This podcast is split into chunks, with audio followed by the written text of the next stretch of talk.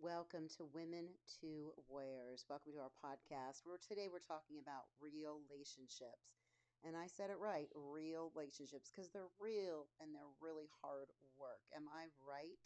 Well, sometimes people can make life difficult, and I don't just mean others, I mean us too. We too can make life difficult. But God created people to live in relationships and to live in community. Iron sharpens iron, hearts loving on hearts, and hands helping hands our mission, Sister Warriors. Well, today we like to talk to you about, well, Warrior Wednesday videos. And so we're bringing this to you today as something to empower you and encourage you. Warrior Wednesdays really speak to you through your spirit, heart, mind, and body. And today we're chatting about relationships, and this covers pretty much everything. When Jesus walked the earth as a human, he came to walk with people. God had a redemptive plan, and Jesus could have easily accomplished it all by himself. But no, instead, he chose to live in relationships with others people who often made his life difficult. We have the same people, as I mentioned earlier. And then remind yourself that we too can have that uh, same relationship with ourselves, that we can drive ourselves crazy. Well, Jesus didn't need any of those relationships to carry out his miracles, his messages, or his ministry for the 33 years he lived on this earth. He lived with a family who often didn't understand him and stated in Mark 3 20 through 21 31 and through 34, and in community that didn't even accept him, stated in Mark 6 1 through 6, and with men that surrounded him that didn't believe him, which stated in Matthew 16 21 through 23.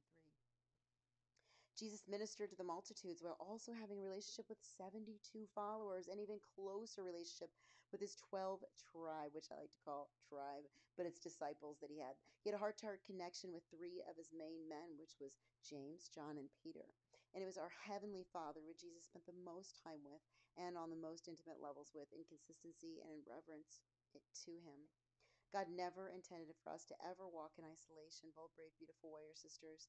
And proof of this is that because after man was created on that sixth day, God said, it's not good for the man to be alone stated in genesis 2.18 and then guess what the first mother and woman created as adam had called her whoa was formed out of the rib of Adam, and our gender name woman stands for today. So God placed Adam and Eve into community, not isolation, as they were in community with animals already, and then they soon procreated. Well, fathers, mothers, sisters, brothers, aunts, uncles, cousins, sons, daughters, friends, bosses, employees, coworkers, neighbors, well, etc. We are surrounded by relationships, and our relationships are vital. Just to be sure that you're spending time with those that encourage and uplift you, make sure that you're spending ones that encourage that and uplift your character and your attitude and your behavior and your speech and truly your outlook on life. Stay like minded, walk with the like minded. Our relationships are what God uses to sand us with, to refine us, to mold us into better warriors. And as He works on our rough edges and our personalities and strengthens us in the areas that we need to be strengthened in. Let us be a people who influence others in our actions, in our attitudes, in our character, so we can lead our relationships with God's love and example.